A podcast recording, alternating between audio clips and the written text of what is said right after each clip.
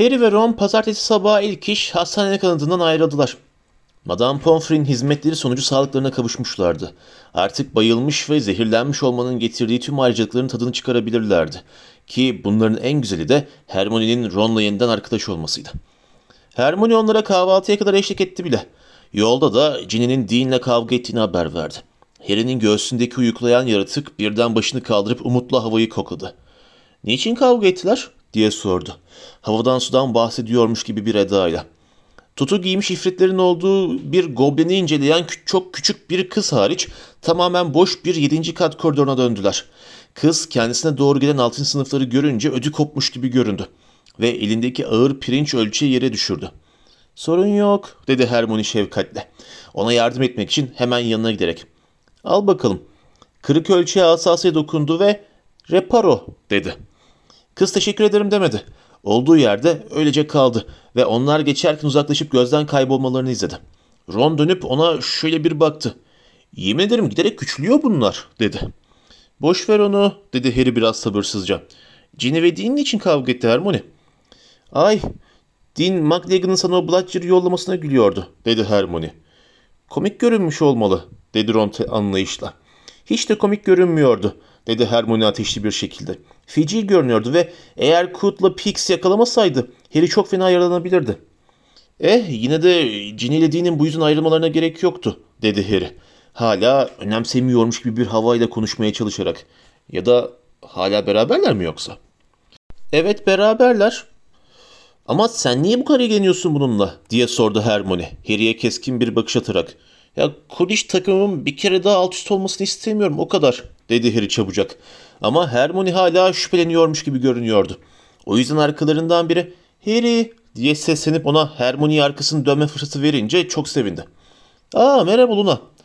Seni bulmak için hastane kanadına gittim dedi Luna çantasını karıştırarak. Ama çıktığını söylediler. Yeşil soğana benzer bir şeyi, iri benekli bir şapkalı mantarı ve kedi kumuna benzer bol miktarda bir şeyleri Ron'un ellerine tıkıştırdıktan sonra nihayet hayli kirli bir parşömen tomarı çıkardı ve Harry'e uzattı. Sana bunu vermem söylendi. Küçük bir parşömen rulosuydu. Harry bunun Dumbledore'da yeni bir derse davet olduğunu anladı. Bu gece dedi Ron'la Hermione ruloyu açınca. Geçen maçtaki anlatımın iyiydi dedi Ron. Elindeki yeşil soğanı, şapkalı mantarı ve kedi kumunu geri alan Luna'ya. Luna belli belirsiz gülümsedi. Benimle dalga geçiyorsun değil mi? dedi. Herkes berbattın diyor. Hayır ciddiyim dedi Ron dürüstçe. Ömrümde bir maç anlatımından daha çok keyif aldığımı hatırlamıyorum. Bu da ne bu arada diye ekledi. Soğanımsı nesneyi göz hizasına getirerek. Aa bir gürele kökü dedi Luna. Kedi kumunu ve şapkalı mantarı yine çantasına tıkarak. İstersen sende kalabilir. Bende onlardan birkaç tane var. Ham hum sepelekleri uzak tutmak için cidden mükemmeller. Ve yürüyerek uzaklaştı. Ronsa elinde hala gürele köküyle kıkırdıyordu. Biliyor musunuz giderek ısındım ben bu Luna'ya dedi. Yine büyük salona doğru gitmek üzere yola çıkarlarken. Deli olduğunu biliyorum ama iyi bir şekilde. Birden konuşmayı kesti. Mermer merdivenin dibinde Lavender Brown duruyordu. Patladı patlayacak gibi bir hali vardı. Selam dedi Ron tedirgin tedirgin. Hadi gel diye mırıldandı Harry Hermione'ye ve ikisi hızlı uzaklaştılar. Ama uzaklaşmadan önce Lavender'ın niye bana bugün çıkacağını söylemedin ve o niye seninle beraber dediğini duydular. Ron yarım saat sonra kahvaltıda göründüğünde hem somurtkan hem de kızgın bir hali vardı ve Lavender'la oturmasına rağmen Harry onların birlikte oldukları süre boyunca aralarında tek kelime bile konuşmadıklarını fark etti. Hermione bütün bunların hiç farkında değilmiş gibi davranıyordu ama Harry bir ya da iki kez onun yüzünde açıklanamaz bir sırıtma belirdiğini gördü. Gün boyunca keyfi gayet yerinde göründü. Hatta o akşam ortak salonda Harry'nin bitki bilimi ödevini gözden geçirmeye ya da başka bir deyişle yeniden yazmaya bile razı oldu. Bunu o zamana kadar inatla reddetmişti çünkü Harry'nin daha sonra Ron'un kendi ödevini kopya etmesine izin vereceğini biliyordu. Çok teşekkürler Hermione dedi Harry. Saatine bakıp neredeyse sekiz olduğunu görünce onun sırtını acele sıvazlayarak. Dinle acele etmem gerekiyor yoksa Dumbledore'a geç kalırım. Hermione cevap vermedi. Sadece onun birkaç cılız cümlesinin üzerine bezgin bir şekilde çizmekle yetindi. Harry sırıtarak aceleyle portre deliğinden dışarı fırladı ve müdürün odasının yolunu tuttu. Heykel karamelalı pastanın lafını duyduğunda yana doğru sıçradı. Ve Harry dönen merdiveni ikişer ikişer çıkıp içerideki saat tam sekizi vururken kapıyı çaldı. Girin dedi Dumbledore. Ama Harry tam kapıyı açmak için elini uzatmıştı ki kapı içeriden çekilip açıldı. Profesör Trelawney orada duruyordu. Aha diye bağırdı. Büyüteç gibi gözlüklerinin arkasından Harry'e bakıp gözlerini kırpıştırarak parmağıyla dramatik bir şekilde onu işaret etti. Demek odandan nezaketsizce atılmamız nedeni bu Dumbledore. Sevgili Saybil, dedi Dumbledore sabrı taşmak üzereymiş gibi bir sesle.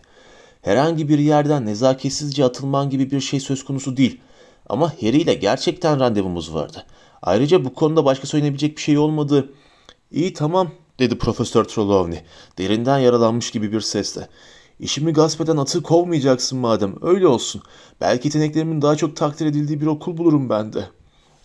Harry'nin yanından hızlı çıktı ve sarmal merdivenden aşağı inerek gözden kayboldu. Yarı yolda tökezlediğini duydular.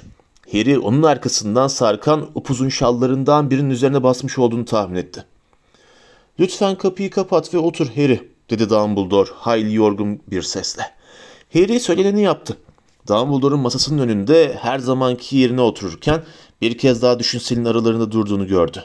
Ayrıca içi girdap gibi dönen anılarla dolu iki küçük kristal şişe de duruyordu orada. Profesör Trelawney, Frenz'in ders veriyor olmasından hala memnun değil galiba, diye sordu Harry. Hayır, dedi Dumbledore. Kehanetin bu kadar dert olacağını tahmin etmemiştim. Ne de olsa almadığım bir ders. Frenz'den ormana dönmesini isteyemem. Oradan kovuldu artık. Sybil Trelawney'den de gitmesini isteyemem. Aramızda kalsın ama şatonun dışında onun ne tür bir tehlikenin beklediğinden hiç haberi yok. Çünkü sen ve Voldemort'la ilgili kehanette bulunanın kendisi olduğunu bilmiyor. Ki onu bu konuda aydınlatmak da hiç akıllıca olmaz. Dumbledore derin derin iç geçirdi. Sonra da ama benim öğretmen kadrosu ilgili sorunlarıma kafanı takma dedi. Konuşacak çok daha önemli meselelerimiz var. Öncelikle önceki dersimizin sonuna doğru sana verdiğim görevi yerine getirdin mi? Aa dedi Harry gafil alınarak. Cisimlenme dersleri Quidditch, Ron'un zehirlenmesi, kendi kafatasının çatlaması, Draco Malfoy'un ne işler çevirdiğini öğrenme konusundaki kararlılığı derken Harry Dumbledore'un Profesör Slughorn'dan çıkartmasını istediği anıyı neredeyse unutmuştu. Şey, iksirin sonunda Profesör Slughorn'a sordum efendim ama e, vermiyor. Küçük bir sessizlik oldu. Anlıyorum dedi Dumbledore. Sonunda yarım ay biçimli gözlüğün üzerinden gözlerini Harry'e dikip onun yine röntgenini çekiyormuş gibi bir hisse kapılmasına yol açarak. Peki bu konuda elinden geleni yaptığını düşünüyor musun? Akla gelebilecek bütün maharetini kullandığını, anıyı ele geçirmek için derinlikleri araştırılmış hiçbir marifet bırakmadığını. Şey diye duraksadı Harry. Ne diyeceğini bilemeden. Aynı anıyı ele geçirmek için tek girişimi birden gözüne utanç verici şekilde cılız görünmüştü. Şey, Ron'un yanlışlıkla aşk iksiri yuttuğu gün onu Profesör Slughorn'a götürdüm. Düşündüm ki Profesör Slughorn'u keyifli halde yakalarsam. Peki bu bir işe yaradı mı? Şey, hayır efendim çünkü Ron zehirlendi. Ve bu da doğal olarak sana anıyı ele geçirmeye çalışma konusunu tamamen unutturdu. Ben de en iyi arkadaşım tehlikedeyken başka bir şey beklemezdim zaten. Ancak Bay Weasley'in tamamen iyileşeceği açıkça belli olduktan sonra sana verdiğim göreve dönmeni umardım. Sana o anının ne kadar önemli olduğunu gayet iyi açıkladım sanıyordum. Hatta onun en önemli anı olduğunu, onsuz vakit kaybettiğimizi sana izah edebilmek için elimden geleni yaptım. Alev alev iğne gibi batan bir utanç duygusu Harry'nin başından bedeninin en altına kadar yayıldı. Dumbledore sesini yükseltmemişti. Kızgın gibi bile değildi sesi. Ama Harry onun bağırıp çağırmasını tercih ederdi. Bu soğuk hayal kırıklığı hepsinden daha kötüydü. Efendim dedi biraz çaresizce. Zahmet etmedim falan diye değil sadece başka şeyler vardı. Başka şeyler vardı aklında diye onun cümlesini tamamladı Dumbledore. Anlıyorum. Yine aralarına bir sessizlik çöktü. Harry'nin Dumbledore'la yaşadığı en rahatsız edici sessizlikti bu. Uzuyordu uzuyor gibiydi sanki. Arada sadece Dumbledore'un kafasının üzerindeki Amando Dippet portresinin küçük hırıltılı horlamalarıyla bölünüyordu. Harry garip bir şekilde küçülmüş hissetti kendini. Sanki odaya girdiğinden beri biraz çekmiş gibi. Artık daha fazla dayanamaz hale gelince Profesör Dumbledore gerçekten özür dilerim dedi. Daha fazlasını yapmalıydım. Gerçekten önemli olmasa benden istemeyeceğinizin farkına varmalıydım. Bunu söylediğin için sana teşekkür ederim Harry dedi Dumbledore sessizce. O halde bundan böyle bu konuya daha fazla öncelik vereceğini umabilir miyim? O anıyı ele geçirmediğimiz sürece bu geceden sonra bir daha görüşmemizin anlamı olmaz.'' Bunu yapacağım efendim. Anıyondan alacağım dedi Harry içtenlikle. O zaman şimdilik bu konuda başka bir şey konuşmayacağız dedi Dumbledore daha şefkatli bir edayla. Onun yerine öykümüzü kaldığımız yerden devam edeceğiz. Nerede kaldığımızı hatırlıyor musun? Evet efendim dedi Harry hemen. Voldemort babasını, büyükannesini ve büyük babasını öldürmüş ve bunu dayısı Morfin yaptı süsü vermişti. Sonra Hogwarts'a geri dönmüştü ve Profesör Slughorn'a hortkuluklar hakkında soru sormuştu. Diye ağzında gevledi, utançtan kızararak. Çok güzel, dedi Dumbledore. Şimdi yaptığımız bu görüşmelerin başlangıcında tahmin ve varsayım alanına gireceğimizi söylemiştim. Hatırlıyorsundur umarım. Evet efendim. Şimdiye kadar sana Voldemort'un 17 yaşına kadar neler yaptığı konusunda vardığım neticeler için oldukça somut gerçekler gösterdim. Umarım sen de aynı fikirdesindir. Harry başını evet anlamında salladı. Ama şimdi Harry, dedi Dumbledore. Şimdi işler bulanıklaşıyor, garipleşiyor. Çocukluk çağındaki Riddle konusunda tanıklık bulmak zorsa, yetişkin yaştaki Voldemort'u hatırlamak isteyecek birini bulmak neredeyse imkansızdı. Öyle ki kendisi dışında şu anda hayatta olan ve onun Hogwarts'tan ayrıldıktan sonraki hayatının öyküsünü tam olarak anlatabilecek tek bir kişi bile olduğundan şüpheliyim. Ancak seninle paylaşmak istediğim son iki tane anı var. Dumbledore düşünselinin yanında ışıldayan iki küçük kristal şişeyi gösterdi. Sonra çıkardığım sonuçların muhtemel olup olmadığı konusundaki görüşlerini duymak beni memnun eder. Dumbledore'un onun görüşüne bu kadar önem verdiği fikri Harry'nin hortkuluk anısını ele geçirmediği için daha da beter utanç duymasına sebep oldu. Harry sandalyesine suçlu suçlu kıpırdanırken Dumbledore iki şişeden birini ışığa doğru tutup inceledi. Umarım başkalarının anılarına dalmaktan usanmamışsındır. Çünkü bu ikisi enteresan hatıralar, dedi. Bu ilki Haki adında çok yaşlı bir evcininden geldi. Haki'nin neye tanık olduğunu görmeden önce sana çabucak Lord Voldemort'un Hogwarts'tan nasıl ayrıldığını anlatmalıyım. Eğitiminin 7. yılına geldiğinde tahmin etmiş olacağın gibi girdiği her sınavdan en yüksek notları almıştı. Etrafında arkadaşları Hogwarts'tan ayrılınca hangi mesleğe adım atacaklarını bek bekliyorlardı. Neredeyse herkes Tom Riddle'dan görkemli şeyler bekliyordu. Ne de olsa o sınıf başkanı ve öğrenci başıydı. Okula hizmetler özel ödülünü kazanmıştı. Biliyorum ki Profesör Slughorn'un da aralarında bulunduğu birçok öğretmen onun Sihir Bakanlığı'na katılmasını önerdi. Görüşme ayarlamayı ve onu faydalı bağlantılarla temasa geçirmeyi teklif etti. Oysa bütün teklifleri reddetti. Sonra öğretmenler ne olduğunu bile anlamadan Voldemort, Borgin ve Burks'te çalışmaya başlamıştı. Borgin ve Burks'te mi? Dedi Harry afallayarak. Borgin ve Burks'te diye tekrar etti Dumbledore sakin sakin. Sanırım Haki'nin anısına girdiğimizde oranın onun için ne gibi bir cazibesi olduğunu anlayacaksındır. Ama bu Voldemort'un iş konusundaki ilk tercihi değildi. O zamanlar hemen hemen hiç kimse bilmiyordu. Ben o zamanki müdürün bunu söylediği pek az kişiden biriydim. Ama Voldemort ilk olarak Profesör Dippet'a gidip Hogwarts'a öğretmen olarak kalıp kalamayacağını sormuş. Burada mı kalmak istemiş? Niye? diye sordu Harry iyice hayrete düşerek. Sanırım birçok nedeni vardı. Ama Profesör Dippet'a hiçbirini söylemedi, dedi Dumbledore. Bence bunların ilki ve en önemlisi Voldemort'un bu okula ömründe herhangi bir insana bağlandığından daha çok bağlanmış olmasıydı. Hogwarts en mutlu olduğu yerdi. Hayatında kendi evinde hissettiği ilk ve tek yer. Harry bu sözcükleri duymaktan biraz rahatsız oldu çünkü kendisi de Hogwarts hakkında bunların aynısını hissediyordu. İkincisi ise şatonun gerçek bir kadim büyük kalesi olması. Şüphesiz Voldemort bu yerden gelip geçen birçok öğrenciden çok daha fazla sırrına vakıf olmuştu şatonun. Ama hala ortaya çıkarılacak gizemler, yudumlanacak sihirler olduğunu düşünmüş olabilir. Üçüncüsü ise bir öğretmen olarak genç cadılar ve büyücüler üzerinde muazzam bir güce ve nüfuza sahip olacak olması. Belki bu fikri ona bir öğretmenin nasıl nüfuzlu bir rol oynayabileceğini gösteren arasının en iyi olduğu öğretmen Profesör Slughorn'dan almıştır. Voldemort'un ömrünün geri kalanını Hogwarts'ta geçirmeyi düşündüğünü bir an bile aklıma getirmedim. Burayı faydalı bir adam toplama merkezi, kendine bir ordu kurma işine bağışlayabileceği yer olarak gördüğünü düşünüyorum. Ama işi alamadı değil mi efendim? Hayır alamadı. Profesör Dippet ona 18 yaşın fazla küçük olduğunu söyledi. Ama onu birkaç yıl sonra eğer hala öğretmenlik yapmayı isterse yeniden başvurmaya davet etti. Siz bu konuda ne düşünmüştünüz efendim? diye sordu Harry tereddütle. Hayli rahatsız olmuştum dedi Dumbledore. Armando'ya görüşmeyi yapmamasını salık vermiştim. Ona sana söylediğim gerekçeleri söylememiştim.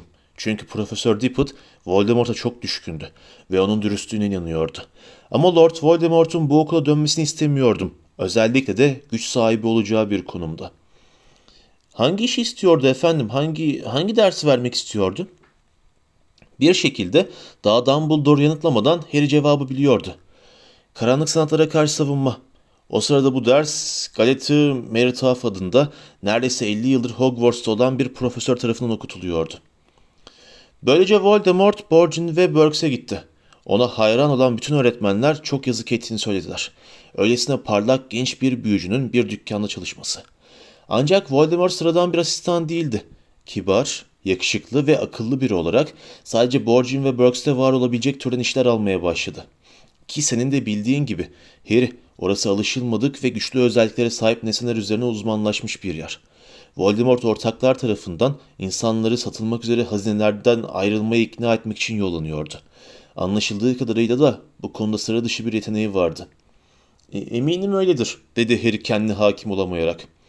Hem de nasıl, dedi Dumbledore, belli belirsiz bir gülümsemeyle. Ve şimdi evcini Haki'yi dinleme vakti. Kendisi hepsi Bah Smith adlı çok yaşlı, çok zengin bir cadıya hizmet, hizmet ediyordu. Dumbledore asasıyla bir şeye dokundu ve tıpa uçarak çıktı. Sonra girdap gibi dönen anıyı düşünsenin içine boşaltmaya başladı. Ve önden buyur Harry dedi. Harry ayağa kalktı ve bir kez daha yüzü oraya değene kadar taş çanağın hafifçe dalgalanan gümüşü içeriğinin üzerine eğildi. Sonra birden kendini karanlık bir hiçliğin içinde yuvarlanırken buldu ve bir oturma odasına son derece şişman bir yaşlı hanımın önüne indi. Kadın özenle hazırlanmış kızıl sarı bir peruk takmıştı. Üzerinde de her tarafına doğru dökülen çok parlak pembe bir cübbe vardı. Erimekte olan bir pasta gibi görünüyordu. Mücevherli küçük bir aynaya bakıyor ve zaten kızıl suratına büyük bir pudra pomponuyla daha dallık sürüyordu. Harry'nin hayatında gördüğü en minik, en yaşlı evcini ise onun tombul ayaklarına giydiği saten terliklerin bağcıklarını bağlıyordu. Acele et Haki, dedi Hepzibah buyurgan bir edayla. Saat dörtte geleceğini söylemişti. Sadece iki dakika var, şimdiye kadar hiç geç kalmadı. Ev doğrulurken kadın pudra pomponunu kaldırdı. Cinin başının tepesi Hepzibah'ın iskemlesinin oturağına anca erişiyordu. Kağıdımsı derisi ise aynı üzerine toka, toga gibi örtülmüş buruşuk keten çarşaf gibi sarkıyordu. Nasıl görünüyorum? dedi Hepzibah. Aynada yüzüne çeşitli açılardan hayran hayran bakabilmek için başını döndürerek. Çok güzel madam diyecekledi Haki. Harry bu soru sorulduğunda göz göre göre yalan söylemenin Haki'nin kontratında yazdığına karar verdi. Çünkü ona göre Hepzibah Smith çok güzel olmaktan fersah fersah uzaktı. Bir kapı zili çaldı ve hem evcini hem de hanımı sıçradı. Çabuk çabuk Haki geldi diye bağırdı Hepzibah ve cin odadan dışarı koşturdu. Oda çeşit çeşit nesneyle öylesine tıka basa doluydu ki en azından yarım düzine şeyi devirmeden içine nasıl dolaşılabileceğini anlamak zordu. Küçük cilalı kutularla dolu dolaplar, altın kakmalı kitaplarla dolu muhafazalar, üzerinde kürelerin ve göksel yuvarlakların durduğu raflar ve pirinç kaplarda serpilmekte olan çok sayıda saksı bitkisi vardı. Öyle ki o da sihirli bir antika dükkanıyla bir seranın karışımı gibi görünüyordu. Eugenie birkaç dakika içinde döndü. Arkasında uzun boylu genç bir adam vardı. Harry onu tanımakta en ufak güçlük çekmedi. Voldemort'tu bu.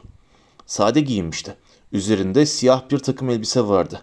Saçları okulda olduğundan biraz daha uzundu ve yanakları çökükleşmişti. Ama bütün bunlar ona yakışıyordu. Her zamankinden de yakışıklı görünüyordu. Tıkış tıkış odanın içinde buraya daha önce defalarca geldiğini gösteren bir havayla ilerledi.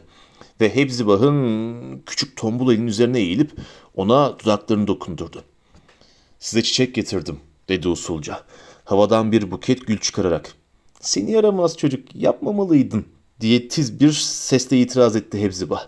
Ama Harry onun en yakın sehpanın üzerine boş bir vazo hazır etmiş olduğunu fark etti. Bu yaşlı hanımı şımartıyorsun Tom. Otur otur. Haki nerede? Aa. Evcini küçük pastalarla dolu bir tepsiyi taşıyarak hızla içeri dalmıştı. Tepsiyi hanımının dirseğinin dibine yerleştirdi. Buyur Tom dedi Hepzibah. Benim pastalarımı çok sevdiğini biliyorum. Ee nasılsın? Solgun görünüyorsun. O dükkanda seni fazla çalıştırıyorlar. Yüz kere söyledim. Voldemort mekanik bir şekilde gülümsedi ve Hepzibah aptal aptal sırıttı. Ee, bu seferki ziyaretinin mazereti nedir? diye sordu kirpiklerini kırpıştırarak. Bay Burke, cincice yapımı zırhı için daha yüksek bir teklifte bulunmak istiyor, dedi Voldemort. 500 galyon. Bunun fazlasıyla adil bir fiyat olduğunu düşünüyor. Aman aman, o kadar hızlı gitme bakalım yoksa sadece incik boncuk için burada olduğunu düşüneceğim, dedi Hepzibah somurtarak. Buraya onlar sebebiyle gönderildim, dedi Voldemort usulca. Ben sadece kendine söyleneni yapması gereken zavallı bir asistanım madam. Bay Burke sormamı istiyor. Ay Bay Burke'muş pöh dedi Hepzibah minik elini sallayarak. Sana gösterecek bir şeyim var. Bay Burke'e hiç göstermediğim bir şey. Sır tutabilir misin Tom? Bay Burke'e bende böyle bir şey olduğunu söylemeyeceğine söz verir misin? Onu sana gösterdiğimi öğrenirse bana hayatta rahat vermez ama ben bunu satmam. Yalnız Burke değil kimseye. Ama sen Tom, sen onu tarihi için takdir edersin.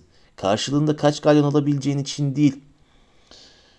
Bayan Hepzibah'ın bana göstereceği herhangi bir şeye bakmaktan memnun olurum, dedi Voldemort usulca. Hepzibah bir kere daha genç kız gibi kikirledi. Haki'ye getirttim bile onu. Haki, neredesin? Bay Riddle'a en seçkin hazinemizi göstermek istiyorum. Hatta hazır oradasın. İkisini de getir en iyisi. Buyurun madam, diyecekledi evcine. Harry deriden yapılma iki kutu gördü. Biri diğerinin üstündeydi ve odada sanki kendi başlarına hareket ediyormuş gibi görünüyorlardı. Ama onları aslında masaların, pufların, taburelerin arasından geçerek ilerleyen minicik cinin kafasının üstünde taşıdığını biliyordu. Şimdi, dedi Hepzibah mutlu mutlu. Kutuları cinin alıp kucağına koyarak ve üsttekini açmaya hazırlanarak. Sanırım bunu beğeneceksin Tom. Ah, ailen bir bilse bunu sana gösterdiğimi, bunu ellerine geçirmek için sabırsızlanıyorlar. Kapağı açtı. Harry daha iyi bakabilmek için biraz ilerledi ve incelikle işlenmiş iki kulbu olan küçük bir altın kupaya benzer bir şey gördü. Merak ediyorum. Acaba bunun ne olduğunu biliyor musun Tom? Elini al, iyice bir bak diye fısıldadı Hepzibah. Ve Voldemort uzun parmakla elini uzatıp kupayı bir kulbundan tutarak yumuşacık ipek kumaşının içinden çıkardı. Harry'e Voldemort'un karanlık gözlerinde kırmızı bir parıltı gördü gibi geldi. Tuhaf bir şekilde onun aç gözlü ifadesinin neredeyse aynısı Hepzibah'ın yüzünde vardı. Tek fark kadının küçük gözlerinin Voldemort'un yakışıklı çehresine sabitlenmiş olmasıydı. Bir porsuk diye mırıldandı Voldemort. Kupanın üzerindeki oyma işini inceleyerek. O zaman bu Helga Hufflepuff'ın ki sen de bunu çok iyi biliyorsun. Seni akıllı çocuk dedi Hepzibah. Korsesinin yüksek sesli gacırdamasına sebep olacak öne doğru eğildi ve alenen onun çökük yanağını çimdikledi. Sana uzaktan da olsa onun soyundan olduğumu söyledim mi? Nicidir ailede nesilden nesile devrediliyor bu. Çok güzel değil mi? Ayrıca çeşit çeşit güçleri varmış ama onu adam akıllı denemedim. Sadece burada güzelce saklayıp güvende tuttum. Kupayı Voldemort'un uzun parmağından geri aldı ve yavaşça yine kutusuna koydu. O sırada dikkatini onun yerine yerleştirmeyi öylesine vermişti ki kupa alındığında bir an Voldemort'un suratında beliren gölgeyi fark etmedi. Pekala dedi Hepzibah mutlu mutlu. Haki nerede? Ah evet işte oradasın. Şimdi götür onu Haki. Cin itaatkar bir şekilde kutunun içine konmuş kupayı aldı ve Hepzibah dikkatini kucağına duran çok daha yassı kutuya çevirdi. Sanırım bunu daha da çok beğeneceksin Tom diye fısıldadı. Sevgili çocuğum biraz buraya yaklaş ki görebilesin. Tabii Burke bunun bende olduğunu biliyor. Ne de olsa ondan aldım ve zannediyorum ki ben gidince geri almayı çok isteyecektir. İnce telkiyari işi tokayı çözerek kutuyu açtı. Orada yumuşak kırmızı kadifenin üzerinde ağır altın bir madalyon duruyordu. Voldemort bu sefer davet beklemeksizin elini uzattı ve madalyonu alıp ışığa tuttu. Kaldırarak ona bakmaya başladı. Silter'in işareti dedi usulca. Işık gösterişli ve yılan kavi bir S üzerinden yansıyordu. Doğru dedi Hepzibah. Belli ki Voldemort'un madalyonu hayretten baka kalmasına memnun olarak. Bunun için bir servet vermem gerekti. Ama kaçıramazdım böyle bir hazineyi. Mutlaka koleksiyonumda yer almalıydı. Anlaşılan Burke bunu pejmürde bir kadından almış. Kadın onu çalmış gibi görünüyormuş ama gerçek değeri konusunda hiçbir fikri yokmuş. Bu defa yanılmış olamazdı. Voldemort'un gözleri bu sözleri duyunca kıpkırmızı parladı. Harry onun madalyonun zincirlerini sıkan parmaklarının bembeyaz kesildiğini gördü. İşte bu kadar Tom. Canım umarım hoşuna gitmiştir. Voldemort onun yüzüne dik dik baktı ve ilk kez Harry kadının aptal gülümsemesini tetik, teklediğini gördü. İyi misin canım? Aa evet dedi Voldemort usulca. Evet çok iyiyim. Biraz sandım ki ama ışığın bir cilvesiydi herhalde dedi. Hepzibah ürkmüş bir halde. Harry onun da Voldemort'un gözlerindeki anlık kırmızı parıltıyı gördüğünü tahmin etti. Al bakalım Haki. Şunları götürüp tekrar kilitle. Her zamanki efsunlar. Gitme vakti Harry dedi Dumbledore usulca. Küçük cin kutuları taşıyarak uzaklaşırken Dumbledore Harry'i bir kez daha dirseğin üzerinden tuttu ve ikisi birlikte boşlukta yükselip Dumbledore'un odasına döndüler.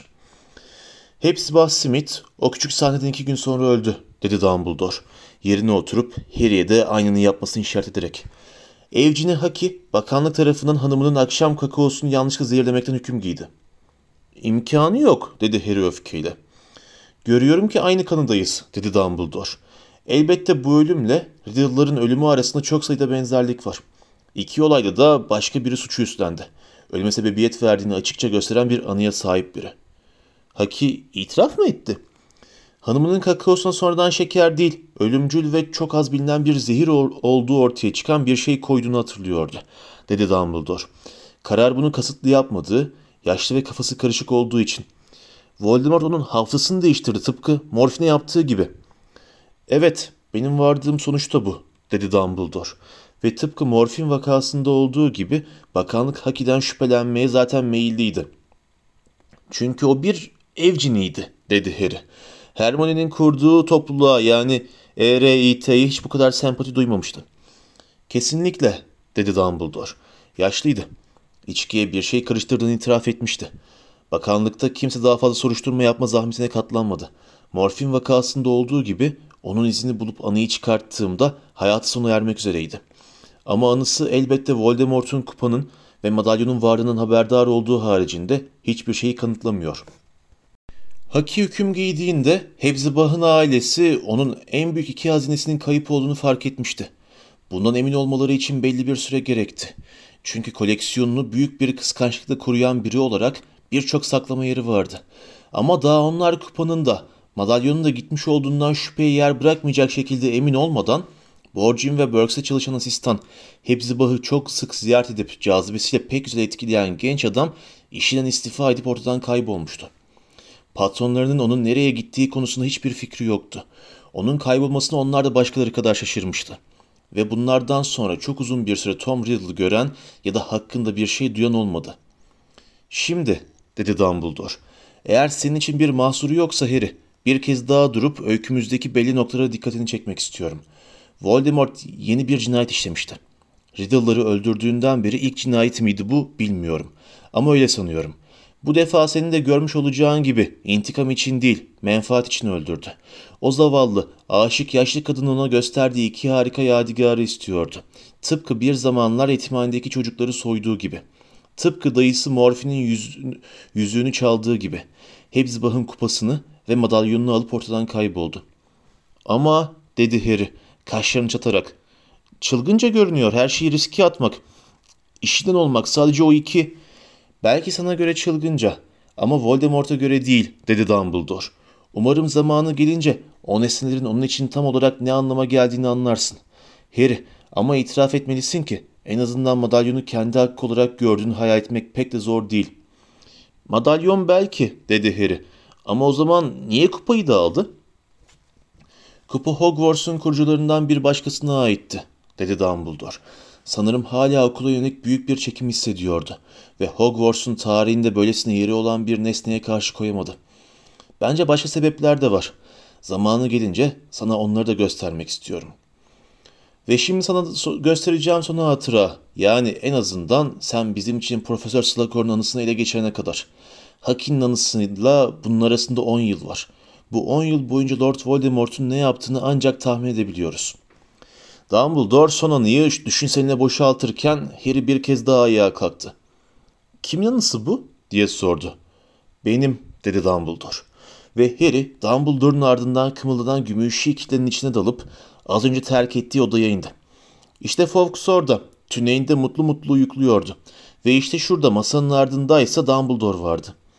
Harry'nin hemen yanında duran Dumbledore'a çok benziyordu ama iki elde sağlamdı ve yüzünde belki birazcık daha az çizgi vardı. Bugünkü odayla bunun arasındaki tek fark geçmişte kar yağıyor olmasıydı. Mavimsi benekler karanlıkta pencerenin önünden süzülüyor ve dışarıdaki pervazın üzerinde birikiyordu.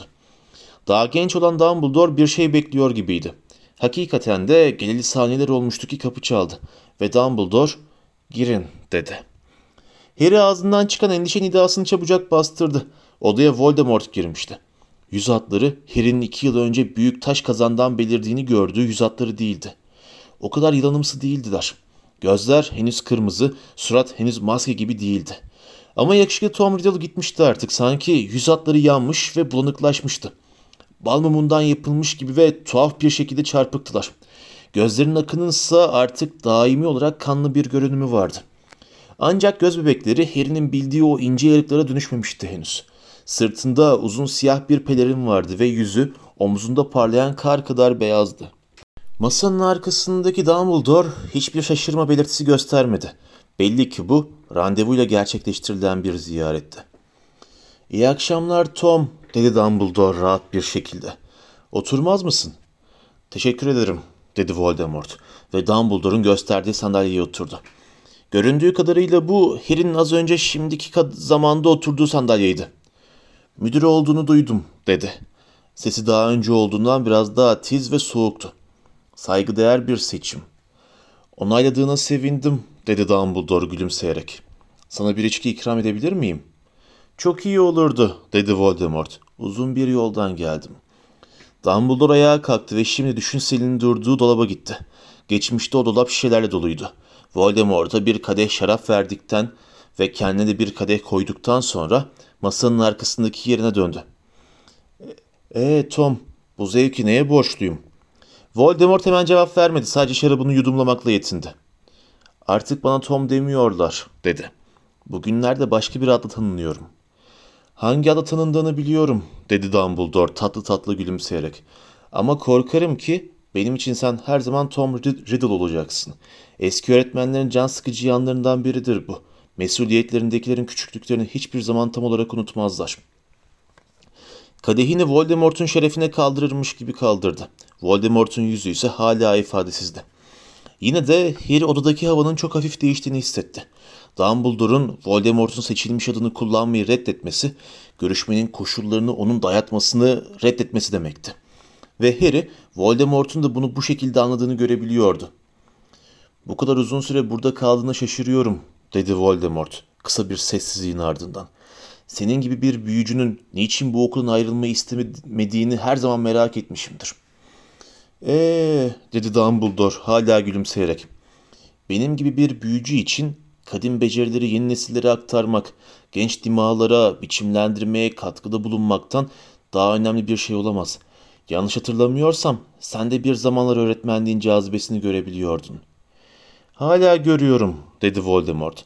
Sadece merak ettim. Neden sen? Sık sık bakanın öğüt istediği ve sanırım iki kez bakan mevkii teklif edilen biri. Son saydığımda üçtü aslına bakarsan, dedi Dumbledore. Ama bakanlık bana meslek olarak hiçbir zaman çekici gelmemiştir. Yine ortak bir noktamız var sanırım. Voldemort gülümsemeksizin başını yana doğru eğdi ve şaraptan bir yudum daha aldı. Dumbledore şimdi aralarına çöken uzun sessizliği bozmadı. Onun yerine yüzünde hoş bir beklenti ifadesiyle Voldemort'un konuşması için öylece durdu. Belki, dedi Voldemort bir süre sonra. Profesör Dippet'ın beklediğinden daha geç geri döndüm. Ama sonuçta geri döndüm işte. Bir zamanlar bana sahip olmak için fazla genç olduğumu söylediği şeyi tekrar talep etmek için. Bu şatoya öğretmenlik yapmak üzere geri dönmeme izin vermeni istemek için geldim sana. Sanırım buradan ayrıldığımdan beri çok şey gördüğümü, çok şey yaptığımı biliyor olmalısın. Öğrencilerine başka hiçbir büyücüden alamayacakları şeyleri gösterebilir ve anlatabilirim. Dumbledore konuşmadan önce bir süre kendi kadehinin üzerinden Voldemort'a düşünceli düşünceli baktı. Evet, bizden ayrıldığından beri çok şey görüp çok şey yaptığını elbette biliyorum, dedi usulca. Faaliyetlerine dair söylentiler eski okuluna ulaştı Tom. Bunların yarısına bile inanmak beni üzer. Voldemort yüzünde duygusuz bir ifadeyle konuştu. Büyüklük hasete yol açar. Haset kine yol açar. Kinse yalanları doğurur. Bunu biliyor olmalısın Dumbledore. Yaptığın şeylere büyüklük diyorsun öyle mi? diye sordu Dumbledore. Kesinlikle dedi Voldemort. Gözleri kıpkırmızı yanıyormuş gibi görünüyordu. Deney yaptım. Sihrin sınırlarını belki de daha önce hiç zorlanmadığı kadar zorladım. Bazı sihirlerin diye düzeltti Dumbledore onu usulca. Bazılarının. Bazı başka sihirler konusundaysa kusuruma bakma ama üzüntü verici şekilde cahilsin hala. Voldemort ilk kez gülümsedi. Gergin bir sırıtıştı bu. Kötücül bir şey. Hiddet ifadesinden daha tetkitkar. Yine o eski hikaye dedi yumuşak bir sesle. Ama dünyada gördüğüm hiçbir şey sevginin benim sihrimden daha güçlü olduğu şeklindeki o meşhur beyanlarını desteklemiyor Dumbledore. Belki de doğru yerlere bakmamışsındır dedi Dumbledore. O halde yeni araştırmalarıma başlamak için buradan Hogwarts'tan daha iyi bir yer bulabilir miyim? dedi Voldemort. Dönmeme izin verecek misin? Bilgimi öğrencilerine paylaşmama izin verecek misin? Kendimi ve yeteneklerimi hizmetine sunuyorum. Emrine amadeyim. Dumbledore kaşlarını kaldırdı. Peki ya senin emrindekilere ne olacak? Kendilerine en azından söylentilere bakılırsa ölüm yiyenler diyen o kişilere ne olacak? Harry Voldemort'un Dumbledore'un bu adı bilmesini beklemediğini anlayabiliyordu. Voldemort'un gözlerinin bir an kırmızı kırmızı çaktığını ve birer yarığa benzeyen burun deliklerinin genişlediğini gördü. Arkadaşlarım dedi bir duraklamanın ardından. Eminim bensiz devam ederler. Onları arkadaş olarak gördüğünü duyduğuma sevindim dedi Dumbledore. Daha çok birer hizmetkar niteliğinde oldukları izlenimine sahiptim ben. Yanılıyorsun dedi Dumbledore. O halde bu gece domuz kafasına gitsem. Onlardan bir grubu, Not, Rozier, Malsibur, Dolohov orada senin dönüşünü bekliyor halde bulmam öyle mi? Gerçekten de çok sadık arkadaşlarmış. Sırf bir öğretmenlik işini almaya çalışırken sana şans dilemek için karlı bir gecede bu kadar uzun bir yol geldiklerine göre Dumbledore'un kimlerle seyahat ettiği konusundaki ayrıntılı bilgisinin Voldemort'un hiç hoşuna gitmediğine şüphe yoktu. Ancak neredeyse derhal hata geçti. Her zamanki gibi her şeyden haberin var Dumbledore. Yo hayır sadece buralı barmenlerle aram iyi dedi Dumbledore tatlı tatlı. Şimdi Tom. Dumbledore boş kadehini masaya bıraktı ve sandalyesine doğruldu. Çok sık yaptığı gibi parmaklarının uçlarını birbirine yasladı. Gel açık konuşalım. Niye bu gece buraya, etrafın yandaşlarına sarılı halde, aslında istemediğini ikimizin de bildiği bir işi talep etmek için geldin? Voldemort'un soğuk yüzünde şaşırmış gibi bir ifade belirdi. İstemediğim bir iş mi? Tam tersi Dumbledore, çok istiyorum. Ah, Hogwarts'a dönmek istiyorsun. Ama öğretmenlik yapmak istemiyorsun. Tıpkı 18 yaşında istemediğin gibi. Neyin peşindesin Tom? Bir kerelik olsun, niçin açık bir istekte bulunmayı denemiyorsun? Voldemort dudak büktü. Eğer bana işi vermeyi istemiyorsan, elbette istemiyorum, dedi Dumbledore. Ve senin de bir an olsun benden bunu yapmamı beklediğini sanmıyorum. Yine de buraya geldin ve işi istedin. Bir amacın vardı herhalde. Voldemort ayağa kalktı. Yüz hatları öfkeyle kalınlaşmıştı. Tom Riddle'a her zamankinden daha az benziyordu. Son sözün bu mu? Evet, dedi Dumbledore kendisi de kalkarak. O halde artık birbirimize söyleyecek hiçbir şeyimiz yok. Hayır yok, dedi Dumbledore ve yüzünü büyük bir hüzün kapladı. Seni yanan bir gardıropla korkutup suçlarını telafi etmeye zorlayabileceğim günler çok geride kaldı. Ama keşke yapabilseydim Tom. Keşke yapabilseydim. Harry bir saniyeliğine yararsız bir uyarı nidası atmanın eşiğine geldi. Voldemort'un elinin cebine asasına doğru hareketlendiğinden emindi. Ama sonra o an geçmiş, Voldemort arkasını dönmüştü ve kapı kapanıyordu. Gitmişti. Harry Dumbledore'un elinin yine kolunu sıktığını hissetti ve az sonra tekrar birlikte aynı yerde duruyorlardı. Ama pervazda biriken kar yoktu ve Dumbledore'un eli yine kararmış ve ölü görünüyordu. Neden? dedi Harry hemen. Başını kaldırıp Dumbledore'un yüzüne bakarak. Neden geri döndü? Hiç öğrenebildiniz mi? Bazı fikirlerim var, dedi Dumbledore. Ama o kadar. Nasıl fikirler efendim? Anlatacağım Harry. Ama ancak Profesör Slughorn'dan o anıyı aldığın zaman, dedi Dumbledore. Bulmacanın o son parçasını ele geçirdiğinde umuyorum ki her şey açıklığa kavuşacak. Her ikimiz için de.